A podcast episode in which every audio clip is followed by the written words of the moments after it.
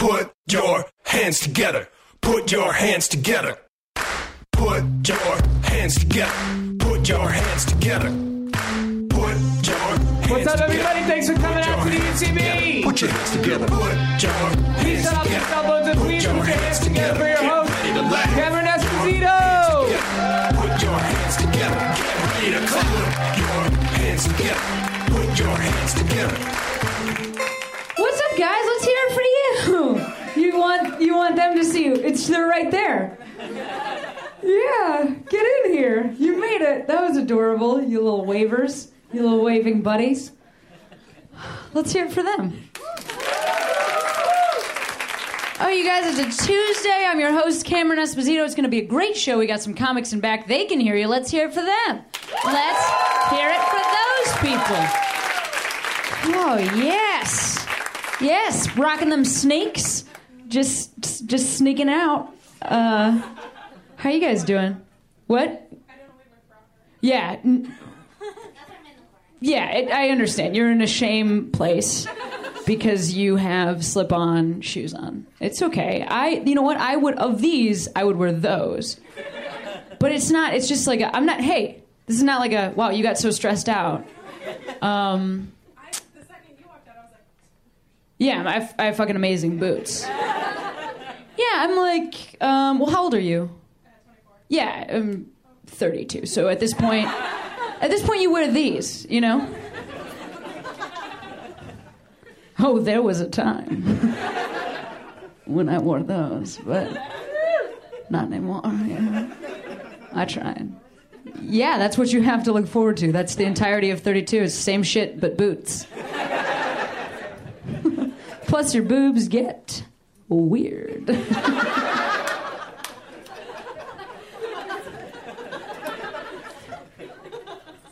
but you are like also a sm- uh, smarter and more functional person. I don't mean anything against you. I just mean you learn. You know, the longer you're longer you're here, you you learn some stuff. So I do think I'm doing better uh, at this age than I was at your age. But what are you up to at 24? What's up? What's up in your life? Do you uh, do you have a, a job? You work in TV. What do you do in TV? You're a personal assistant. Yep, there you go. that feels 24, you know? But, you know, 32, and then your personal assistants will buy your boots for you. So that's how it's going to go. That's what you have to look forward to. Yes. Um, great. She's doing great. On my way in here, I saw two friends of mine, and they were standing in a way where I had to walk between them, but I didn't notice that they were there uh, because directly behind them, a man was hugging his girlfriend or wife. I don't know. It was an amorous hug uh, with a lit cigarette positioned in her hair. Do you guys get what I'm saying? Like he was cupping the back of her head, but there was a lit cigarette with a big cherry, uh, just. And her hair was poofy, you know, so I was watching as the strands were falling around the fingers, and I know how fire works. and so I, I, my friends were like, "Hey, Cameron," and I, uh, and I just went like, "Oh, I'm sorry. I was just," and I said this out loud. Also, the person was very close. I was like, "I'm sorry, I was just distracted because that guy's going to catch his, that girl on fire." and my friend goes, "Well, that's why I got a prescription for Wellbutrin." Because I used to notice stuff like that too. I think she thought that I needed to be medicated out of seeing the world as it fucking is.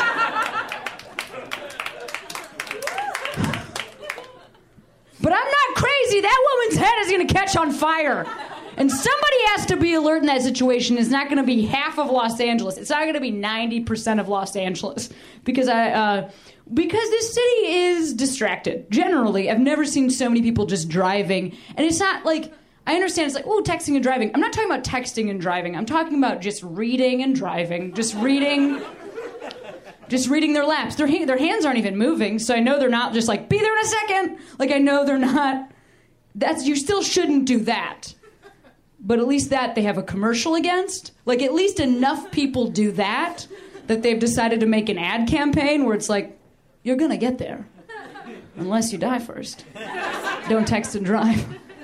But like, not even enough people just read full newspapers in their laps on a tiny object that people made a commercial for that because people are like, no, I'm pretty sure nobody does that, but they don't live in our city.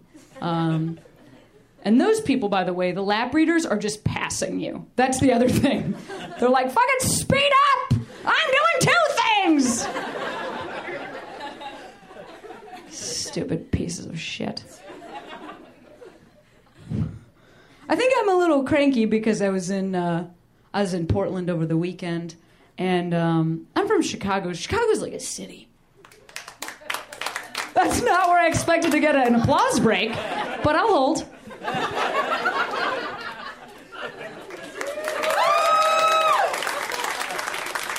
What was your favorite part of the show? Well, she said Chicago was a city, and I thought that was pretty fucking rad because she didn't call it a state or a county. I was just like, yeah, she identified that. It's a city, so it has a mayor, she said. Chicago's a city. Like, there's public transit, there's like um, parades.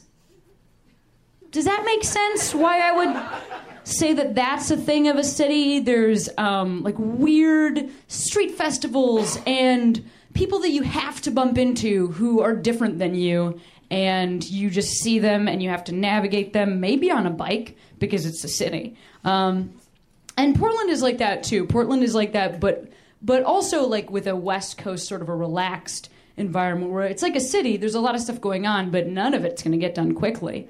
Uh, you are going to wait one and a half hours for a napkin in portland you better fucking believe it. Because the girl that serves you is just going to be like oh i i was making a purse.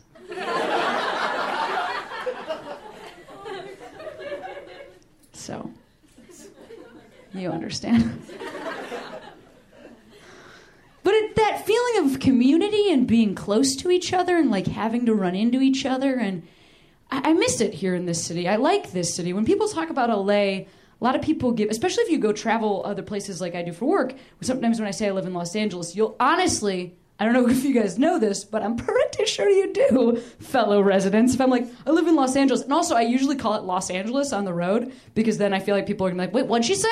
You know, like I'm gonna get it past them that I live in LA. I can't explain that designation to you, but you should try it.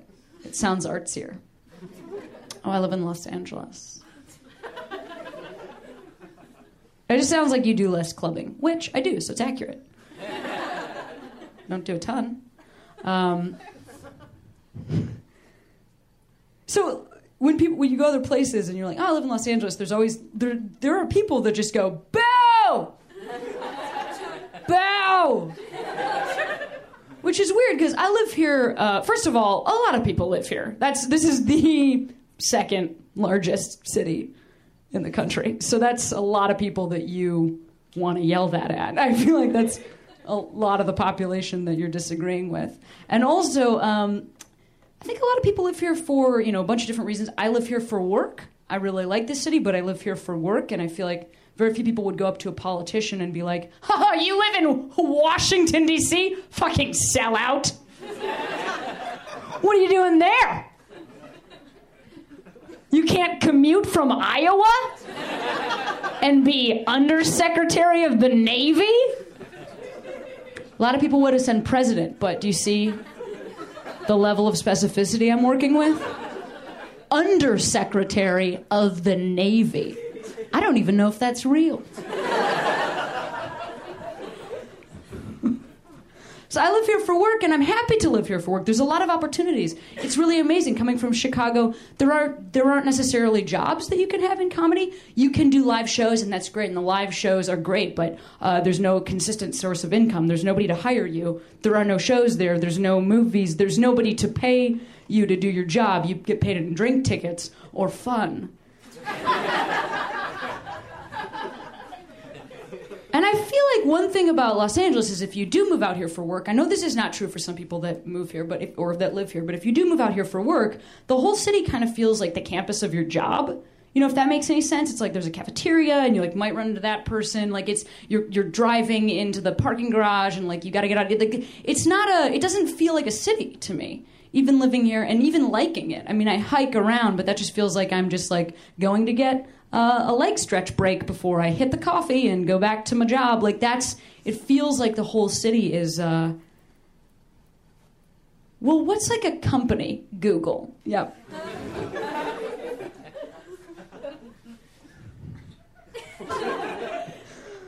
I did just ask, what is a company? And then I Google. So I did deliver.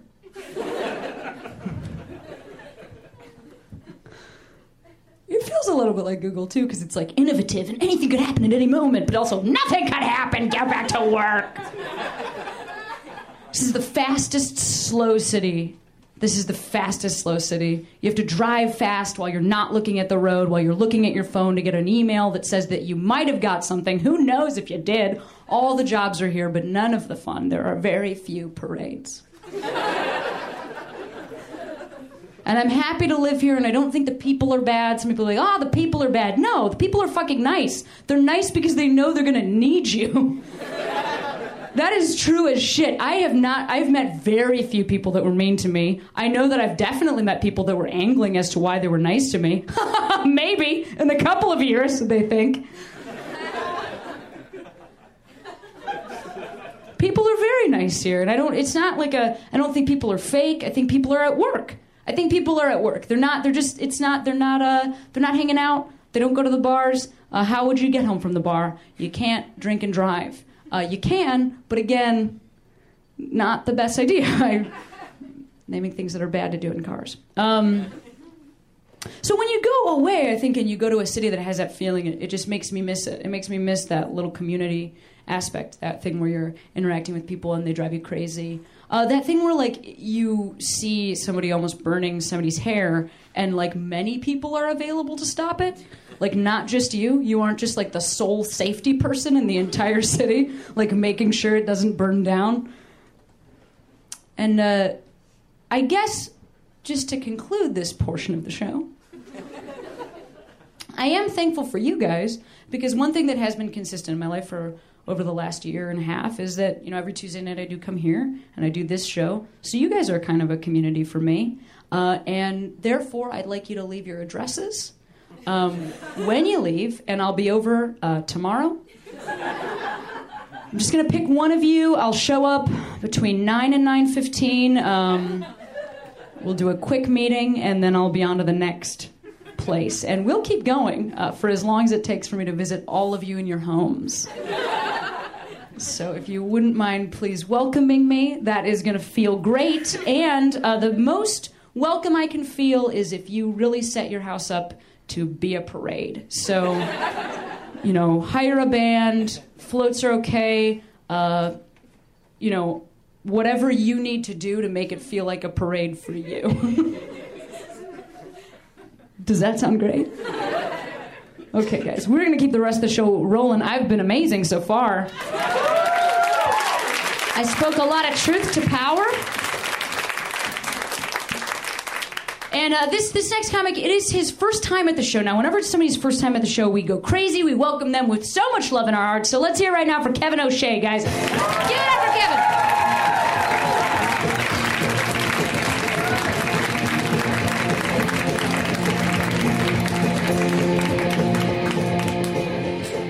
Stop clapping there. Thank you. Keep it going for Cameron, you guys.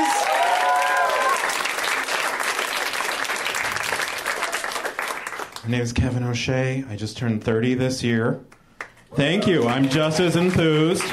Okay, a couple people jumping in now. Uh, I'm turning 30. Uh, I don't really know how I feel about it. I know how my friends feel about it because every time I mention that I'm turning 30, they just look at me and yell, Dirty 30! Dirty 30! And I don't know what it is. It's just some shout of people born from 1982 to 1986, terrified that they're about to turn 30, and like it's their way of claiming it. It's like dirty 30. I don't know what it means, but let's be fucking honest. Like I did I did dirty teens, I did dirty 20s. Like let's just call it what it is. It's business as usual at this point. It'd be way more shocking if I had like a clean 30s. It would be more shocking if I cleaned my room once when I was 30. Also, I'm 30 and I call it a room, not an apartment, not a house. Cleaning a room. That's what I'm talking about at age 30. That's where I'm at, you guys. I mean, look at me. Like, I need to cut my hair or start a Black Sabbath cover band. Like, those are the options in my life right now. For those listening on the podcast, I have curly, shoulder length, auburn hair, and I'm fucking rocking it, all right? But I need I need to cut my hair or start a Black Sabbath cover band. Like that that's a choice that I need to make right now. Like I need to just go to a barber, get gainful employment, or pick up a bass, learn how to play Sweet Leaf. Those are the two options in my life right now. Maybe there's a third option where I reference more popular Black Sabbath songs. Who knows? I need to cut my hair and just get a job at a used bookstore. Yeah, because I can't go into used bookstores without people assuming that I work there. Fun joke, right? Fun fact about it, you guys. I didn't write it, I lived it. It's a little bit different. Yeah, less pen and paper, more just people shouting at you about Salman Rushdie on your day off. Look, I'm just trying to sneak in get a used copy of Fifty Shades of Grey. Just a slightly used, a not too used copy of Fifty Shades of Grey. I'm going to pay in cash. I'm going to refuse the receipt. Getting erotica how you're supposed to, all right? On the download, not on the download. No Firefox tabs to close, no history to delete. You just get your dirty book, you put it in a dirty bag, you go home, you do your dirty business. When you're done, you bury a hole in your backyard and you call it a day. Instead of that, I'm explaining some 14 year old kid doing his summer reading what a fatwa is, you guys. Look it up on Wikipedia, it's a bummer. Guess my point is, I look like I should be on a Discovery Channel TV show about hipsters mining for gold in Alaska, ironically. Gonna end on another what I look like joke for the podcast listeners. You guys are welcome. I'm a big fan of comedy. I hope you guys are big fans of comedy too, otherwise, awkward, right? I'm a big fan of comedy. Uh, I lately I've been really into like golden age comedy, like silent movies. You know, I really love I really love Abbott and Costello. Cool. One person's gonna love this joke. I love Abbott and Costello. Um, they wrote one of the most famous American comedy bits of all time called "Who's on First? Yeah. All right. We're up to three people who are going to enjoy this joke. Maybe seven. Um, it's great. It's an amazing bit of comedy. The only problem with it, you guys, is it's like 250 years old. The kids don't get it. Like I'm like I'm a young comedy. Well, I'm 30. I used to be a young comedy writer, but like I'm a comedy writer. I can take a pass at it, do an updated version of Abbott and Costello's "Who's on First? and I want to do that for you tonight. So here we go.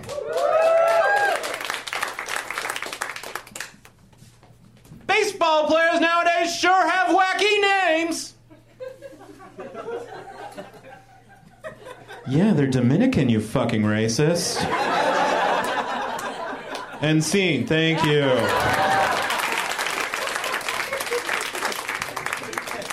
I'm a big fan of baseball too. Any any baseball fans here? Am I asking a UCB audience if there are sport fans here? There's probably more fans of the Huey Lewis and the News album Sports than there is sports fans here. But I've stuck with this. We're gonna go with this. I love baseball is my favorite sport. And like the sport, the game is cool, but I'm really fascinated by baseball players because they're superstitious, you guys. I'm just, I'm intrigued by any job an adult has to do where you have to follow superstitions. Like, I don't know if you guys know this. Actors are really superstitious. They'll never say Macbeth, not even when they're waiting tables. They won't do it. Surgeons are really superstitious people. They are. They wash their hands before every surgery they do. It's a little OCD. Baseball players, baseball players are the most superstitious though. They're just like superstitious. They are. I know you guys know this. They have a rule. They have a rule in baseball that if it looks like a pitcher is going to throw a no hitter, he's going to throw a perfect game. If he's just striking out everyone who comes to the plate, they have a rule that no one on his team is allowed to talk to him. That's a real rule that they have. It sounds crazy, right? But I think I think it makes sense, you guys. I think they know he's doing so well. They don't want to say anything that'll get stuck in his head and fuck him up, right? And I think that's the same reason why my parents never say they're proud of me. I hope it's the same reason. This next joke is kind of given away by that last joke. Been battling depression my entire adult life. I just say battling not because it's an accurate description, it's just the word that people use. Like, there's no swords, crossbows, or trebuchets involved.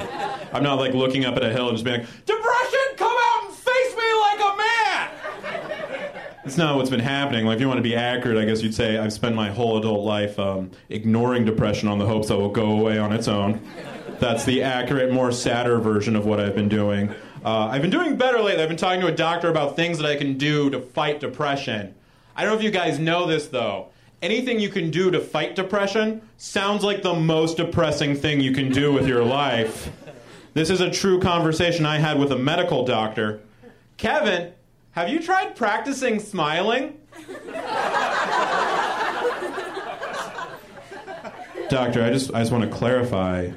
I asked you how to fight depression, not how to hide from my friends and family that I'm a serial killer, right? Stop playing around, Kevin. Just try it. You just you wake up every day, you go in the mirror, and you practice smiling for five minutes. Just try it. And guys, I tried it, and the worst thing is that it works, all right? It's so sad. I don't know if it's the placebo effect or what, but here's what you do. You wake up every morning, you look in the mirror, you practice smiling for five minutes. Then you follow that up with practicing holding the gun in your mouth for another five, and you're good to go. You're set. Hey, thank you guys. I've been Kevin O'Shea.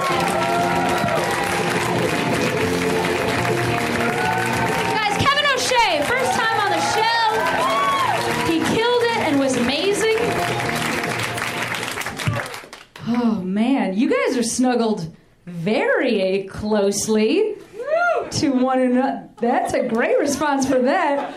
It's not usually the fella that does the woo.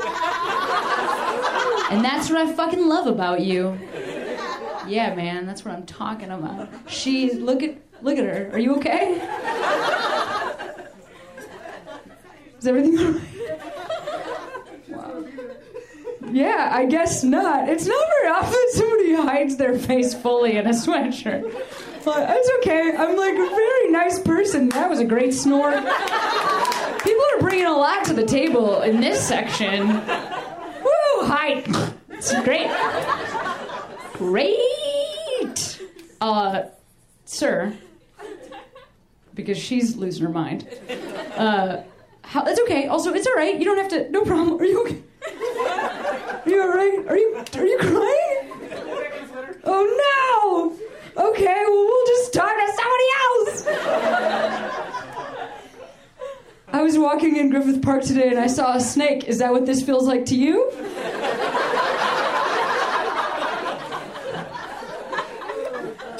I was like, I can't believe it's real! You know what's really? Yesterday I was in Griffith Park and I saw that same fucking snake in the same fucking place. No, I know that. I get what you're saying. You're like, that's not that weird. That's where that snake lives. No, have you? Do you guys know what snakes are? They are very thin and mobile. Like the just the just by the width alone, the fact that they'd be able to replicate the place that they're in two days in a row doesn't make any sense. It's like a pickup stick. So tough to whatever. Uh, how are you doing? Are you all right? Yeah. What'd you do today?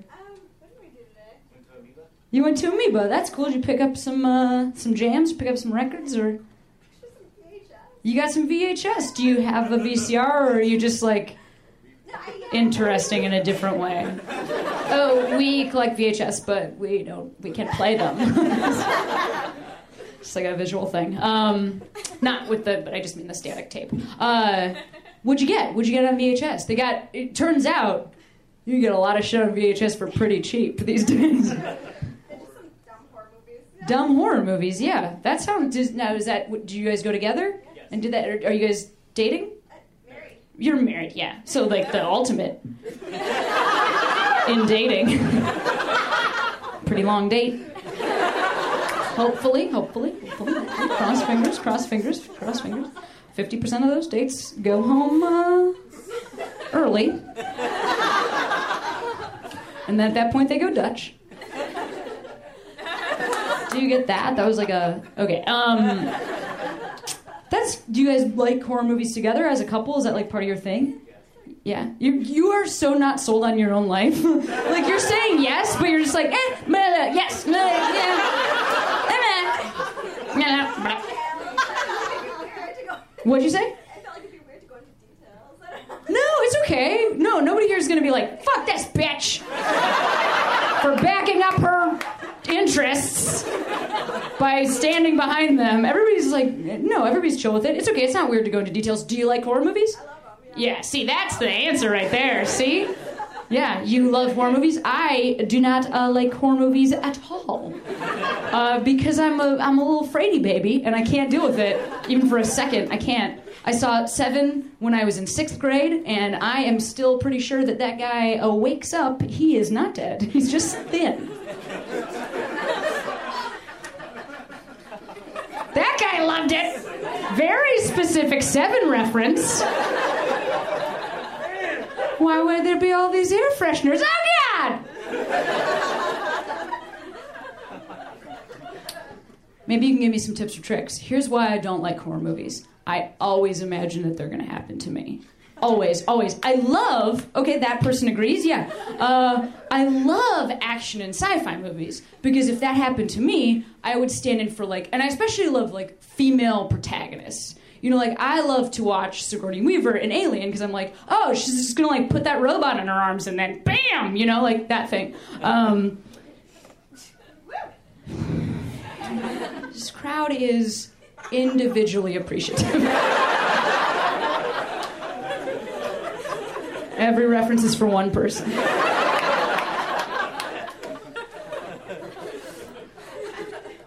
But um, I think ghosts are probably real and sitting on the end of my bed. I've never even seen a movie where they do that, but I know there's movies where they do that. And so the fact that I know that there's movies where a ghost sits on your end of the bed, I'm always like, every night when I go to bed, I'm like, ha, there you are, ghost. Sitting at the end of my bed. What do you want to talk to me? I don't want to find out who killed you. Go away. Scary. Do you now? Can you look in mirrors while you brush your teeth and not assume that you can't see somebody behind you? Yeah, it just doesn't bother you. I mean, it bothers me. I don't know. So, like, it does it scare you momentarily, but then you can put it away? yeah, I think so. Okay. Yeah. How? Yeah, I don't know either. I mean, you are physically tinier than me. Like, I am a tiny person, but you have a lot of bravery because you're like, I can deal with it. If there's somebody behind me while I'm brushing my teeth, I will. Uh... Knock them out. That's right, sir. I was gonna say, crack my toothbrush so it has a sharp end, and then go low in the organs without turning around so that they don't know that it's coming and can't shield. You got one good shot like that. You know what I mean? Low and hard from behind. Ah!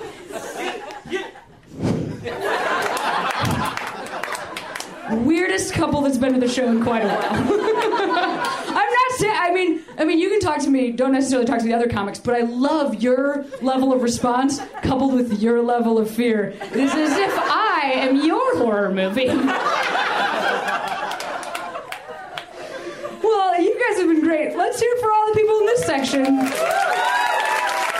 Hey, uh, we're gonna keep it right on rolling now. This next comic, we've been friends for quite a while. Uh, since we lived in Chicago together, he's doing great out here in LA. We always love it when he comes by the show. Let's hear from Mr. Prescott Tolk, guys. Give it up for Prescott.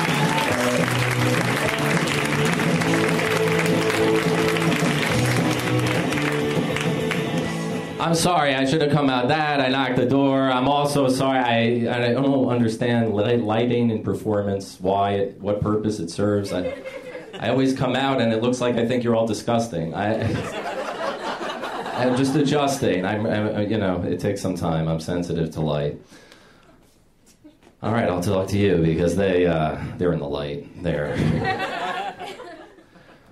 My name is Prescott Tolk. Uh, I was just named the number four comic on List.com's list of comics that did not make other lists. I was mad. I wanted to be three because uh, then I could say I was top three.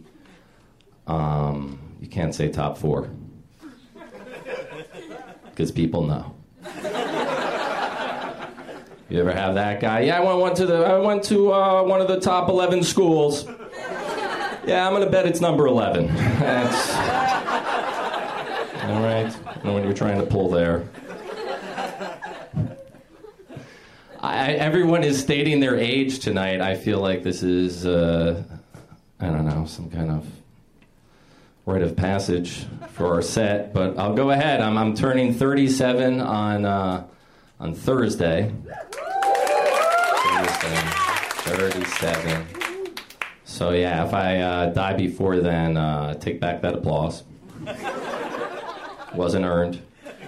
Was not earned. So check in. See if I made it. I don't want to die. I don't want to die. I, I'm, I realize 37 is middle aged because we all know middle age means if you multiply it by two, you'll probably be dead. So I'm gonna be uh, be 37. I really don't want to die. I don't understand how. Like I understand like p- people could get killed and this and that, but like I feel like if I just keep talking, like I can't die. You know, and it's like I feel like life is one long filibuster.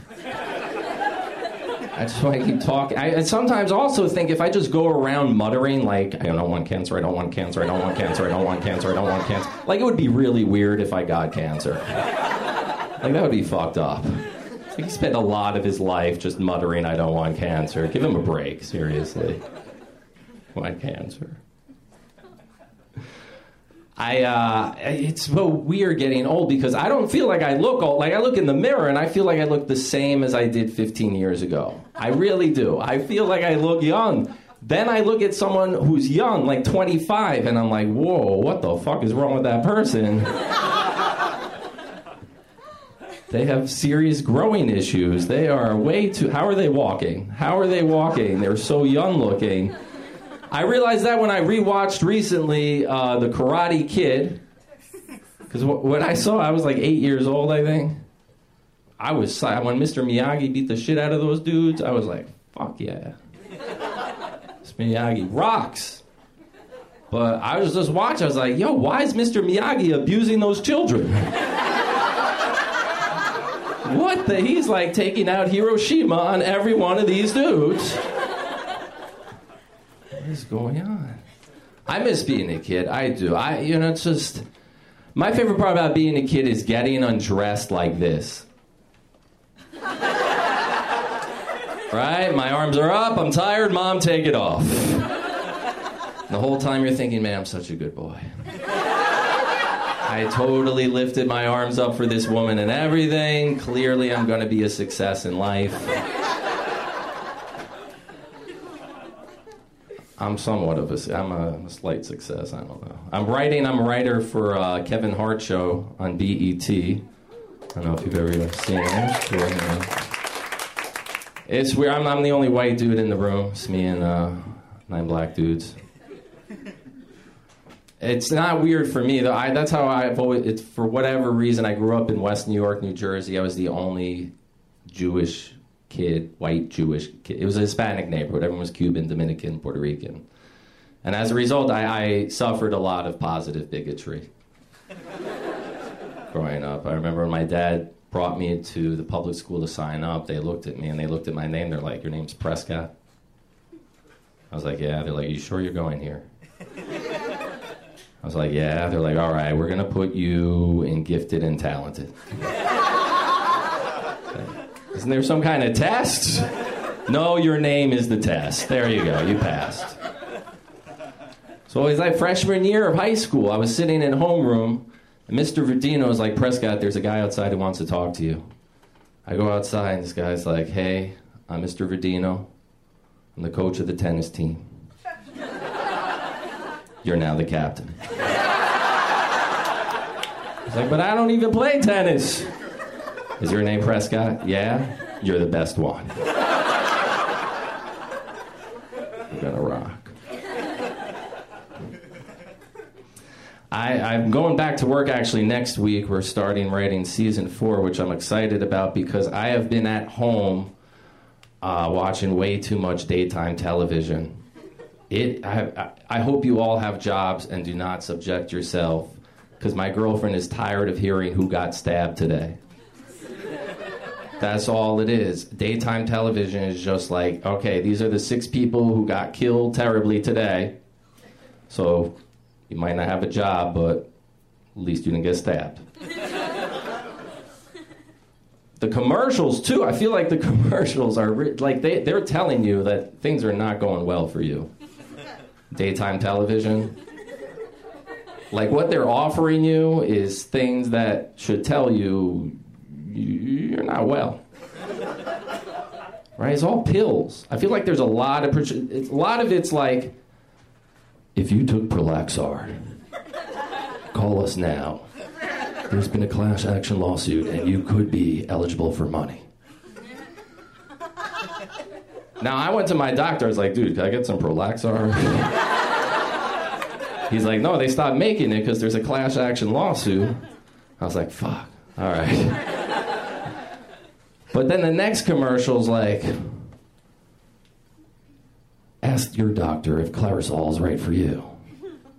So I went to my doctor. I was like, is Clarisol right for me? He's like, I don't know, but here. because I'm like investing. I'm hoping that like five years from now, they're like, have you taken Clarisol? Give us a call. I feel like the other commercials, there's like a lot of commercials that are trying to convince me to buy gold. And then there are a lot of commercials that are trying to convince me to send my gold in for cash. I just want to call one of those people and be like, dude, you gotta call this other guy. All right, that's my time, everybody. Thank you so much. Had a great time. Enjoy the rest of the show.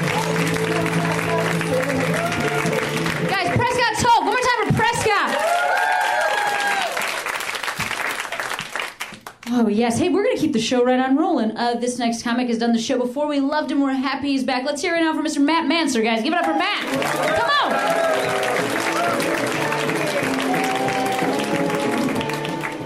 on. Right. Thank you. Thank you very much. Uh, so uh, I'm from uh, I'm from Michigan, and uh, I was visiting home recently. Uh, stayed with my sister for a little bit, and she's she's kind of religious. And I saw in her closet she had this board game. it was a Bible Outburst, which is is a real game. And uh, unfortunately, we didn't get a chance to play it. It's probably a lot of fun, but you know, what's not fun is a Christian Scientist Operation. Uh, because in that, instead of pulling the things out of the guy, you just pray he gets better. and he doesn't. That guy just dies. So I don't uh, recommend that game. Don't go out and buy that one. Uh, I'm a big music fan, and uh, have a here's a fun music fact for you. Fun music fact. Uh, the song "Isn't She Lovely" by Stevie Wonder. That is not a rhetorical question. He really doesn't know if she's lovely and is just looking for a little help. So if you see him, just let him know. Just let him know she's lovely. Um, I had a had kind of a tough breakup recently, and uh, you know I can still remember like the little things about her. Uh, you know, like uh, the smell of her perfume, or like the the taste of her lip gloss, or uh, the last words she said to me. Hey, stop eating my lip gloss. Weirdo. And she was not wrong for thinking that's weird. It's pretty weird. Uh, I was watching uh, I was watching Animal Planet recently, and uh, while I was watching, there was a brief clip of the Statue of Liberty on there. So I realized Animal Planet has been Earth this whole time.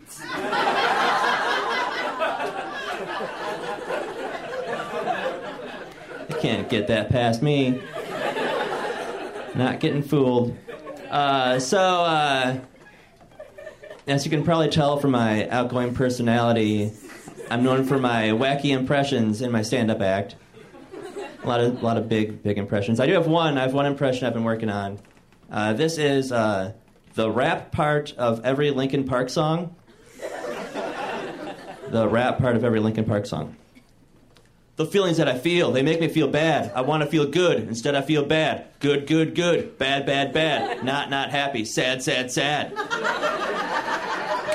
And then screaming. And then screaming. Right. And uh, I know that that's the rap part of every Linkin Park song because I own their first two albums and legitimately enjoy those albums. And you guys laughed at my sincere, honest impression of the rap part, so fuck you guys. No, no, it's okay. It's okay that you laughed. I'll accept that. Um, I have uh, got some pretty good news recently. Um, I got accepted into the uh, the Just for Laughs Comedy Festival, which is pretty cool. Um, it's, um, should say it's probably not what you're thinking. It's the Just F O U R Labs Comedy Festival. And so I'm hoping I get at least one of those laughs while I'm there. They're going to be hard to come by, from what I understand. Um, you, know, you hear a lot of guys like like complain about uh, being like being in the friend zone, and you know, yeah, it can be tough when like uh, someone you're attracted to just thinks of you as a friend. Uh, but I gotta say, it is a, even worse if you are stuck in the brother zone. just really tricky to get out of that one. I've Tried many times, and it's not not a good one to be in. Very difficult. I, uh, uh, any uh, House of Cards fans here?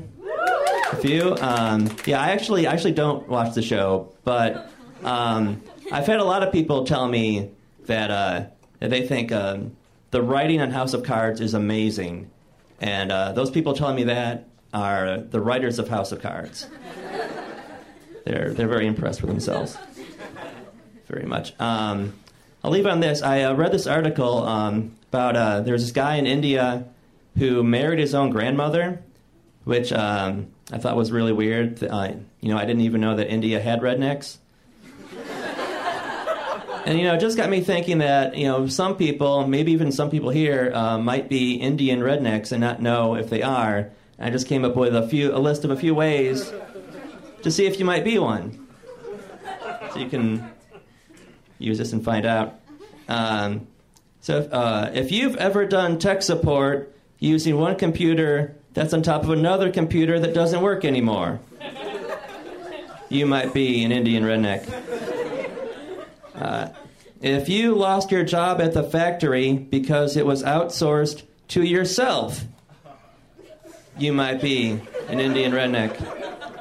If you've ever been too drunk to do yoga, you might be an Indian redneck.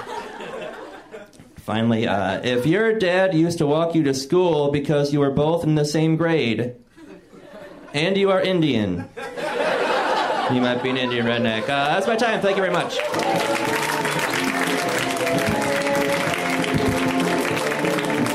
Let's hear for Matt Manser, guys, one more time. You guys got pretty nervous about the Indian redneck jokes. When an audience just goes, oh. This gonna go? Last week, I had a very unusual experience. Uh, so far in my life, I had a I had a big show. I had a show that was a fundraiser, um, and booked on this fundraiser. This is not a this is this is a real thing. This is not like a name droppy thing. This is a real thing. I'm going to tell you uh, that I, I did a fundraiser, and the the lineup was um, was uh, was was Ray Romano, Brad Garrett, who played his brother on Everybody Loves Raymond, uh, Bill Bellamy, who, as you know, invented the term booty call, J.B. Smoove, um, also Rob Riggle, David Koechner, and me. Now, this is not, thank you for applauding for that, but my, my point is those are very famous comics who are also all men and all 15 years older than me at least. And I wore like a little suit. And I just was like, I mean, when I found out that I, when I found out what the lineup was going to be, I was like, oh, you are a jokester. But here I am, the comic. Like I thought, for sure. I mean, that's a strange lineup for just like a million celebrities, then this one lesbian. Like it was a lot. It, that's a lot. You know, that's a lot. Those are all, and I actually, I actually have never met any of those comics. You know, when you do comedy, you meet a lot of comics. I had never met any of them. Uh, there was a red carpet element to it, so I had to stand, and people said like, "Cameron, Cameron, Cameron, Cameron," and they took pictures of me. I didn't know how to hold my body to answer your question. I just went like. And there are photographs that are on the AP. You can Google like Cameron Esposito at Right to Laugh, and it's just me with my belly out like a like a toddler, surrounded by the most famous like sitcom. Just name, just and then there was like there was one other woman who was a chair of the event who was like so beautiful. She was just wearing a onesie, you know. She's just like, oh well. I don't have to try any harder than this. She's wearing a onesie and she was like seven feet taller than me.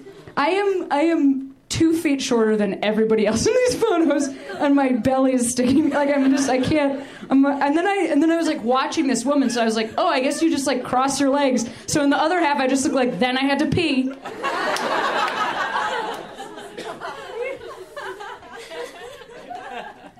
I was very nervous because as I walked through the event, a lot of so first of all, I really want to, you know, you really want other comics to respect you, especially comics that have achieved that many things. All these names, are, those are people I really respect, and I have never met them. And then I had to walk through the room, and I don't know if you've ever been to a fundraiser where people buy individual tables, but people had bought the tables in this room, and there were little name cards of uh, who the tables were. But instead of it being like the name of a person, it was just an emblem for like a major television network. So it was just like NBC and CBS and ABC and like Fox. And so I'm looking at all these tables just surrounded by these celebrities who also are, I'm at their waist.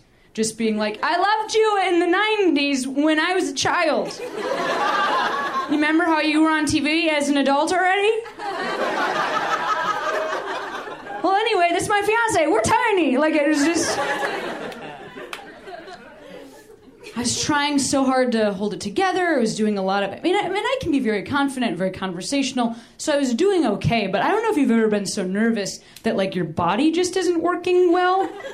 Like I, you know, when you're just like missing handshakes, you're just like as you were. You know, like you're just you're not like that kind of thing. You're accidentally punching the person behind the person you're trying to hug, and you shouldn't be hugging them anyway because you don't know them.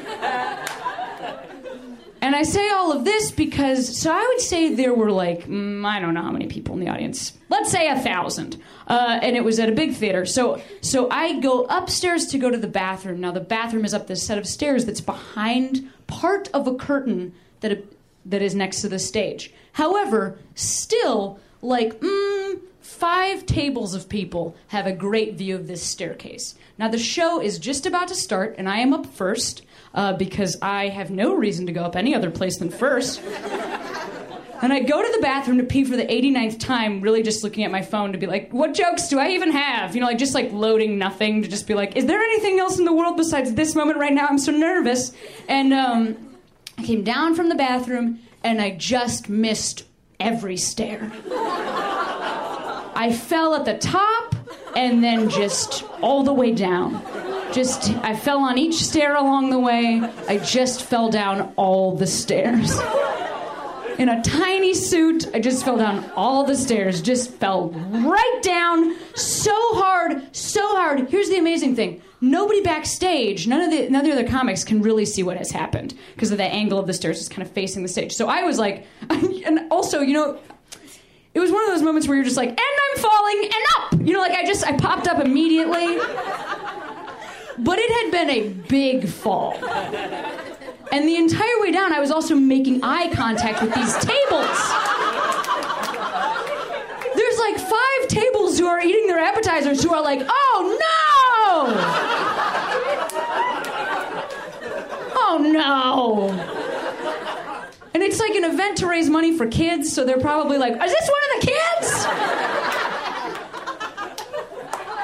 So I go backstage for a second. I'm actually bleeding. I'm actually bleeding, but I'm wearing a jacket, so you can't really tell that I'm bleeding. And then I have to go out on stage. Honestly, it was two minutes later. And it was fine. I did great. Like, I did really well, and I was so proud of myself because I like remained calm. I just used all my stand up skills that I had, you know, learned over years and years. And uh, here's the part that I love. I love that, like, because I walked out and I said immediately, just like, hey, I know I am the least famous person on this lineup by far, but I'm going to be pretty famous very soon. So fucking get used to this shit. And I also said I am the only woman on this lineup, so uh, get your fill now. I love thinking about like I, I think I, I think I impressed the room because they didn't know who I was, but I love thinking about those five tables who were having such a different experience than everybody else. Everybody else was like, Who is this kid? She's got it! And these people were like, Oh my god, she's so hurt! that girl just fell hard! Guys, well, we're gonna keep the show rolling. This next comic, it is his first time on the show. Let's. What are we doing? It's somebody's first time on the show. Let's hear for Mr. Paul Odo, guys.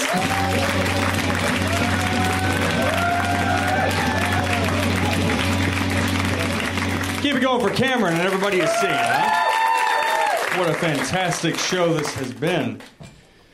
Oh boy, I just uh, got, I came in from New York City uh, today. It's my second time in Los Angeles, and thank you for having me.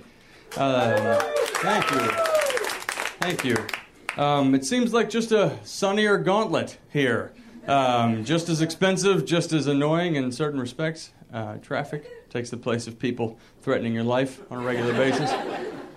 Um, I really do enjoy living in New York. Well, sort of. I, I, I dance between loving it and hating it, uh, as most people there do. But I'm sure some of you have spent some time there.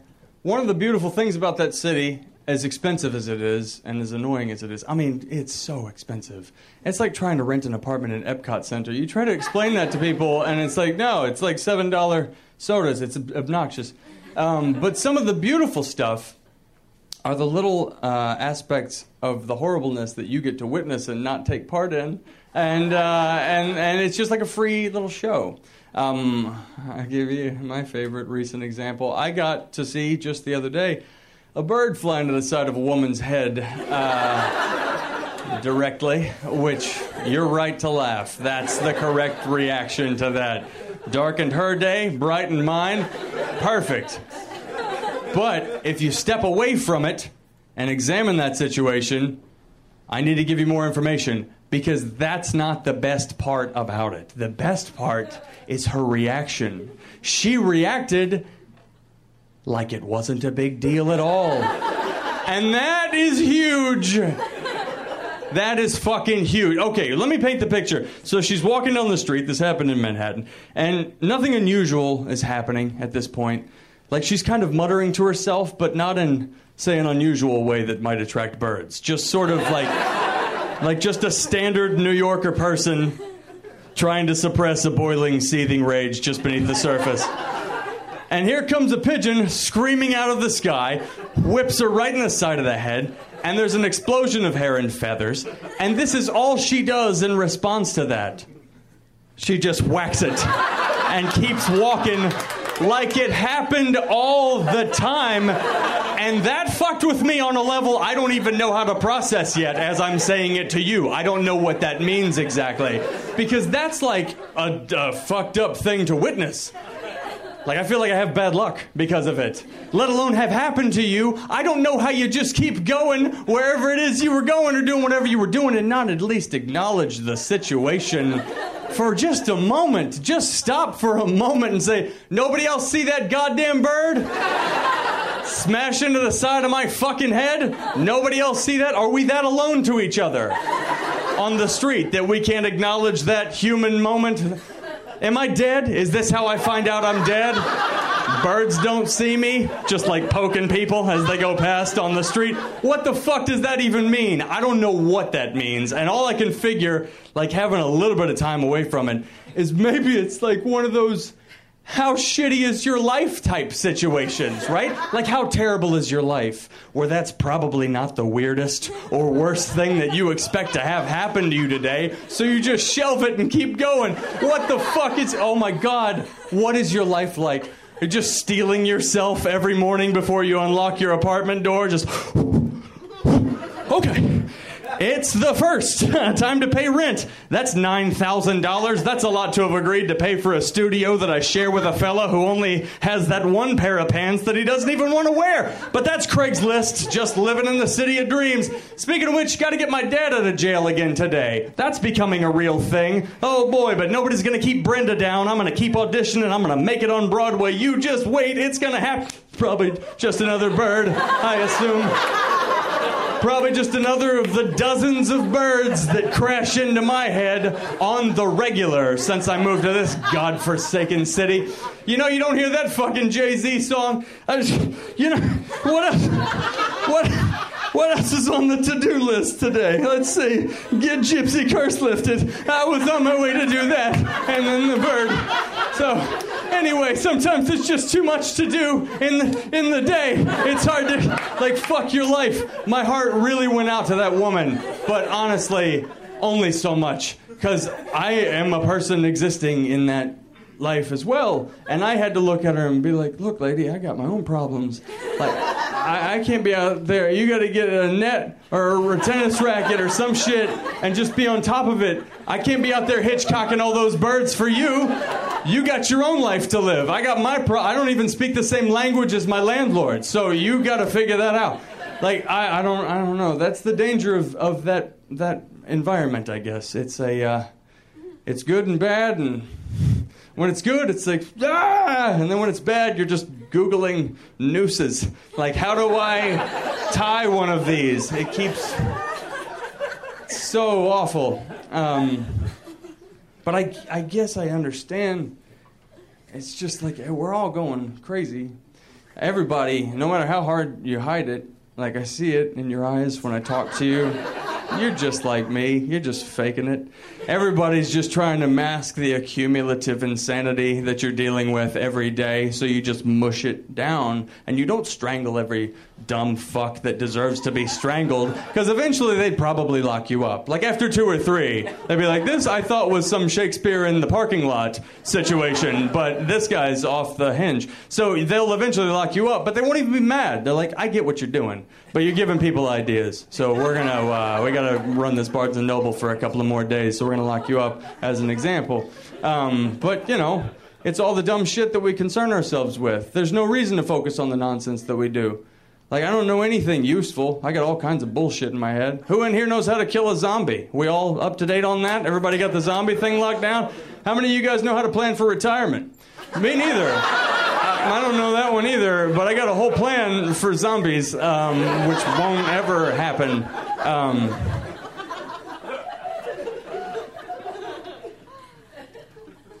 yeah, I don't know.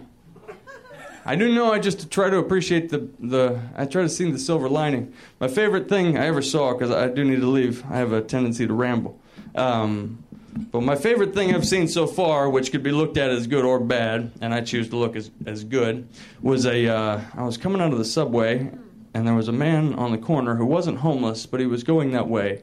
Um, and he had like a, a suit on. It was filthy. It looked like Pigpen. And, uh, and, and he had like a couple of cardboard signs he'd written all kinds of nonsense on. And one sign had a lot of information, multiple paragraphs, different pens were used, if that's any indication as to the effort. And then on the other sign, he had a little bitty sign with great big letters, and this one just said, Where's the documentation? And I assumed that had something to do with the other sign, but he looked like he stunk and he might bite me. So I kept walking. I get 10 steps past this guy, and this is what I hear yelled at him at this volume Man, you better summarize that shit! Just screamed at him. And it was the best thing ever. I took a knee in the street. I was laughing so hard because it's the only thing that could have been yelled at this guy that would have made any difference in his life whatsoever. Like, don't get a job. You can't get a job. Don't call your family. That ship sailed. You need an editor. You need to trim that nonsense down to an acceptable level that people can consume as they walk past you on the street. Next time I come by here, you better have a question mark on on a post-it note and just be shaking that at everybody. You guys are great. Support this show and everything they do. Guys, Paul Otto, one more time for Paul.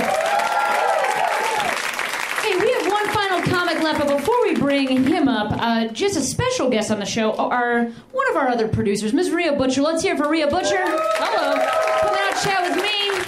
We're a triumvirate of producers. There's Ryan McMenamin in the booth. You can give it up for Ryan podcast. Did you know that this is also a podcast, and so you can listen at your house um, when later, you know, At your leisure. or out in the world. I don't, you know, Out in the world. pretty advanced.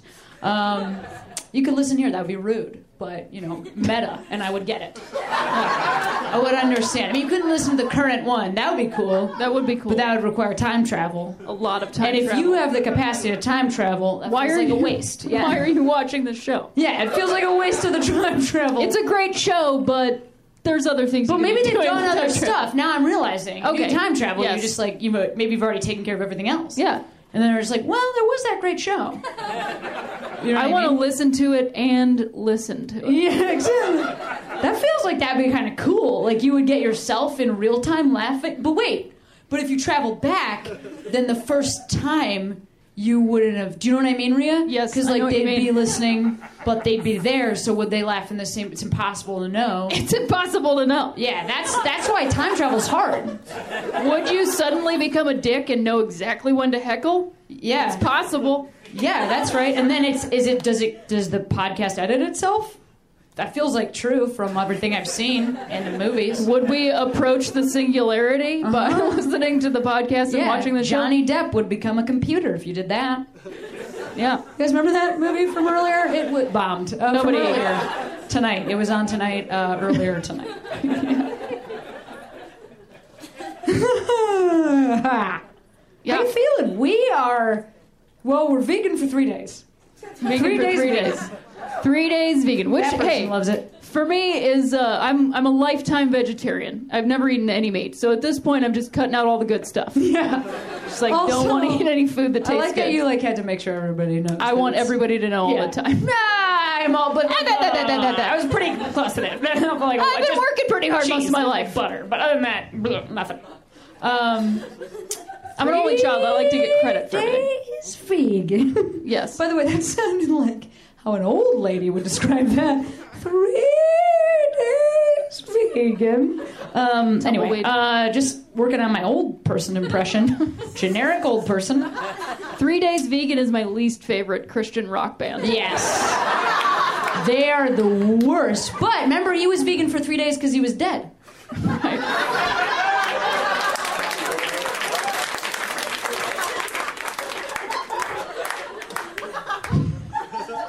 Which begs the question how he pushed that stone without any protein. You know what I mean? It's the hardest part. it's because he was vegan. So that's that's cool. And we're, Yeah. we're three days vegan. Rhea hasn't had coffee in two days. I haven't had coffee in two days, and I I don't know what's don't, going on. I haven't murdered me. anyone. I don't know how that's. I keep sneaking it late at night. Not late at night, but like Which is how seven. coffee's I've supposed been to work. making it all day without having coffee, and then at seven, I'm like, "Fuck this!" I get very angry, and then I have to take shots of it. Right. Then you just splash hot coffee on your face. You keep running. a Right, I'm not drinking it. I'm waking myself up with third third degree burns, um, and then quickly treating it with vitamin E oil, and then off I go. Right. So that's nice. And we were traveling this weekend. We went, We to, went to Portland. Portland. And I lost my voice while we were there, even. Um, I don't know why I said even. but I lost my voice, and you know what was one of my favorite parts of the trip together? What was your favorite part of the trip together? When I lost my voice, and then I had to just point to things and see if you could understand what I'm saying, because it's like, are we connected or not? Oh, I guess that I, so we're fiancés also. Like Yes. this is yeah, we're pros, bro, alphas. I mean, you, you, You can can tell by these outfits. Although, I, let me interject for one moment. What? When we, we, we went to an event together, uh, and this she was uh, having photographs taken of her, and this woman. That event. Yeah, The we were event. at that event. The Um, event from a minute ago. uh, the the event that you followed at. Yep. You're followed at? Wow. Well, I've been vegan for three days. oh baby. I feel great without coffee. I fall and I I fall slumped. down. Holy shit! I can't believe I said that. These women's are nice. Well, anyways, you was being at that show. and someone was taking a clicky of you. Um, No, so you were getting your photograph taken. I was off to the side, and this woman leans over to me. She looks at you, and then leans over to me and goes, "Is that your sister?" In a way, yeah. Fucking right on, man. Right on.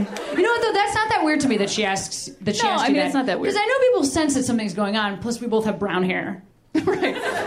We look so much alike. Yeah. But I mean, you know this, but they don't know this. My first girlfriend ever, we used to get that question all the time because we were similar height. I will say she was Korean.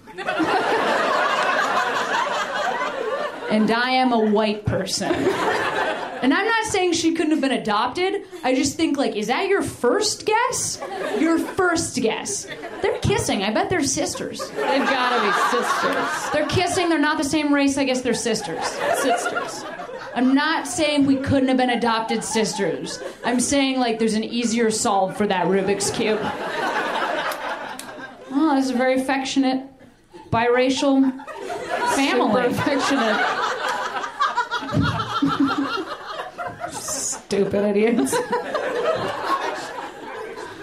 yeah, she asked if we were sisters. What did you even say? I didn't hear what you said. Uh, I said, no, uh, but we're fiancés. And I hope said, you said it that dismissively because that fucking teaches her a lesson. no. No. And then I think her next question to me was, "Oh, how long have you known?" About like how long I knew I was gay. Which I just want to give you guys a quick PSA: if you meet somebody uh, that, who is gay, don't ask him that. Um, No, it's a great icebreaker because then it's like, oh, did you cry during heterosexual sex? You know what I mean? It's like a nice, super fun thing to talk about. lead in. It's like perfect for a party. Right.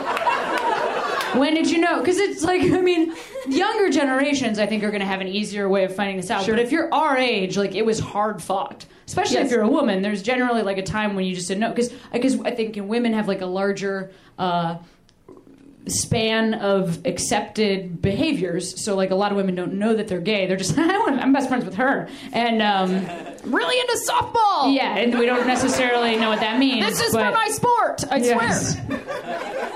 but then you figure it out Then you're like, Um, oh, it's because I yes. but it's not necessarily like the best oh well wait is this too personal do you know what i'm thinking about see can you remember it's a personal detail I don't know. It applies to what we're talking about right now.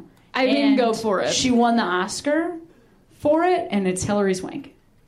Okay. Do you remember the story I'm talking about about you? Oh, I don't oh, want to. we can it. talk about that. Oh, okay, you should say it. Well, I used to say that the first time I ever had sex was pretty gay because I had I lost my virginity during the movie Boys Don't Cry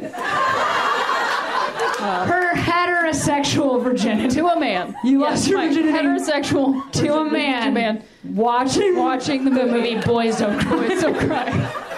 Which, by the way, also rented by myself. Sure. In high school, and I watched it eight times Yes. in my basement, and I just rewound it a lot. I was like, oh, that's a movie you don't rewind because it's sad. It's, It's really, sad. really, really sad. You don't rewind that in yours unless you're like, I feel an affinity for this. I just kept being like, oh, a cornfield. Sure. I've seen a lot of violence on perpetrated against Hilary Swank. Is my point? Yes. But just to get to those parts with uh, Chloe Sevigny. uh, okay. But I mean, I rented it on a date, so Could you pay attention to what was going on? in the Like, were movie you- or in the sex. Either one. Uh, you know what's the m- most amazing uh, movie I ever really got to a lot of bases on? Speed 2. In the theater. Whoa. Cruise control. Remember when you were in high school and you were like, nobody can see us? I, my, I, we're, our hands are in each other's pants, and we are in a public place. But this half darkness will help us to not be awful. Are teenagers still doing that, or is it just like Netflix they're has taken that right out of the equation? Absolutely. Come on, guys! I know you fucked around in movie theaters. Don't look at me like I'm crazy. anyway. Um, well, you've been great. You've been great, Rhea. You've been pretty good too. Let's hear it for Rhea Butcher. Thanks again. Uh, hey, this next comic is our final comic, so you can really lose your mind for him. We love him on Put Your Hands Together. Let's hear it right now for Solomon Georgio, guys. Give it up for Solomon.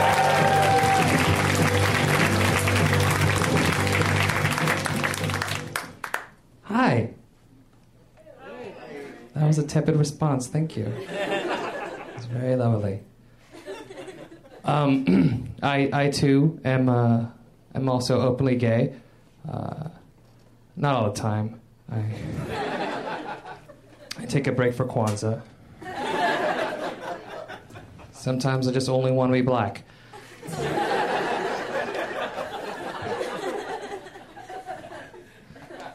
But I was a very effeminate little boy. I couldn't help myself. I was a little baby boy diva. Uh, I uh, one day taught myself how to hula hoop on roller skates. I once made four black women cry in a Costco by singing Whitney Houston's Greatest Love of All.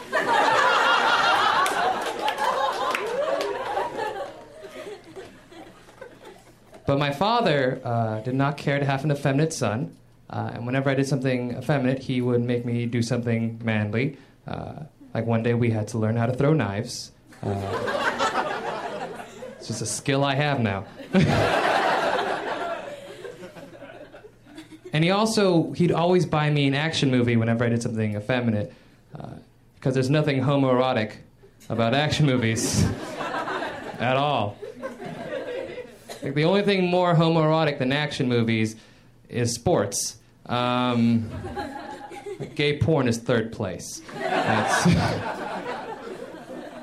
Like giving a gay kid an action movie is like giving a uh, a pedophile a middle school yearbook. Like it's this is a rough idea of what I'm into. Um, thank you. Like I got my first boner watching Terminator. I got my second and third boner watching uh, Point Break. And Top Gun, well, made me come. Uh, it's a sexy movie.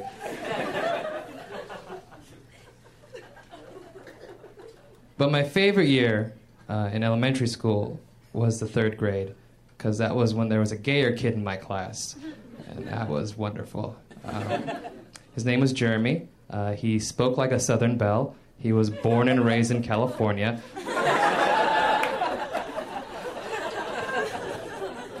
He was a big Reba McEntire fan. You didn't have to ask because he wore her shirt every day. Uh, and the best thing about him was that he had a fraternal twin brother who was a foot taller than every kid in class and outweighed 100 like outweighed everyone by 100 pounds and did not like it when you made fun of his brother and his best friend Solomon and it was the greatest we got to be the most effeminate little sissy boys we wanted to be, and it was oh so wonderful because Sloth was protecting us.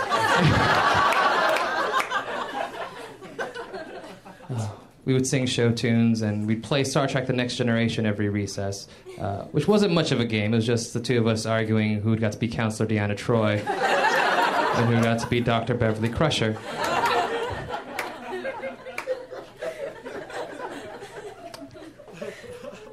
And then they moved away. Uh, the whole school called me a faggot at the same time. Uh, yeah, that story doesn't have a happy ending. Uh, I was a gay youth. Uh, but speaking of happy endings, I was, uh, I was recently performing fellatio on a gentleman caller.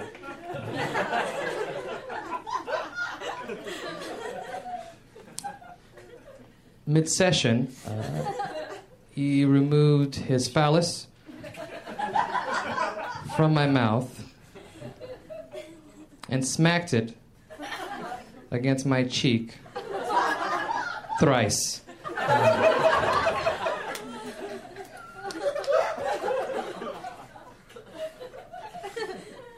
I got up off my knees.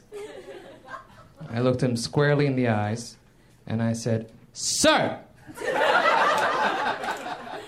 Are you challenging me to a duel?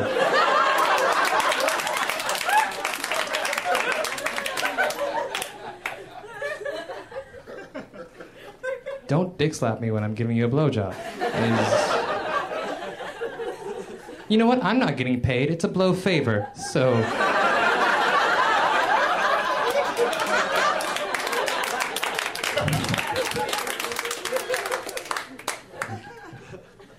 Um, I have a movie idea I want to share with you guys. Uh, it's uh, it's uh, Black to the Future. Is what it's called. It's Black to the Future. Very, very much. Like, it's gonna be a parody of Back to the Future with a black Marty McFly. Uh, except when uh, Black Marty McFly hops into DeLorean and he looks over at the flux capacitor and he sees the year 1955, he takes a moment and goes.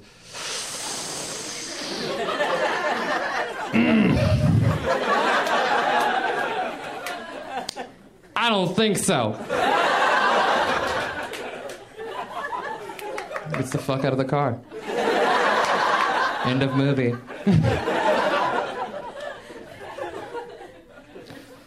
I am. I haven't seen Twelve Years a Slave, and I'm probably not going to watch Twelve Years a Slave because I have nothing to feel guilty about. Uh,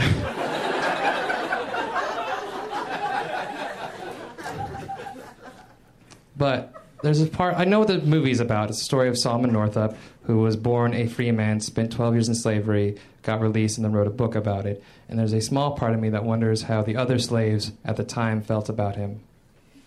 How long was you a slave? 12 years?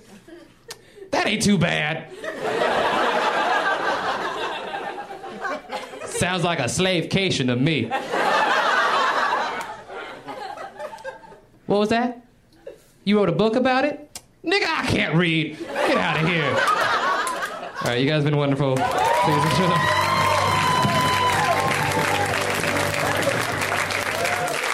Solomon Georgio, guys. One more time for Solomon. And everybody you saw tonight, that is our show. We're here every Tuesday night. I'm Cameron Esposito. Thank you guys so much for coming. Have a great rest of your night. Put your hands together. Put your hands together. Put your hands together. Put your hands together. Put your hands together. Put your hands together. Put your hands together. Put your hands together. Put your hands together. Get ready to laugh. Put your hands together. Put your hands together. Get ready to clap. Put your hands together. Put your hands together.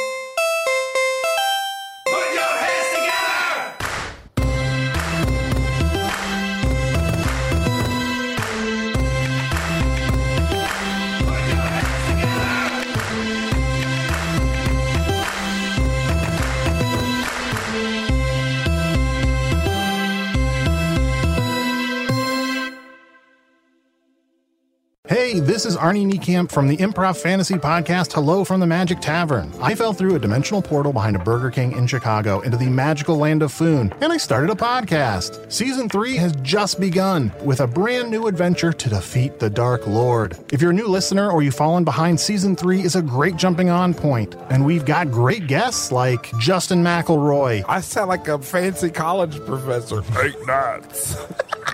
Rachel Bloom. You want to see my collection of men corpses and one woman? Felicia Day and Colton Dunn. You've seen me have intercourse with a variety of species. It's a bummer. Andy Daly. You have the members of Genesis listed, but Phil Collins is crossed out and then circled and crossed out again. Uh, yes, I have killed Phil Collins twice. Thomas Middleditch. Jesus! I mean, Jazos, Ruler of the Eighth Circle! And that's just the beginning. Season 3 of Hello from the Magic Tavern is out now. Listen in Stitcher, Apple Podcasts, or wherever you get your podcasts.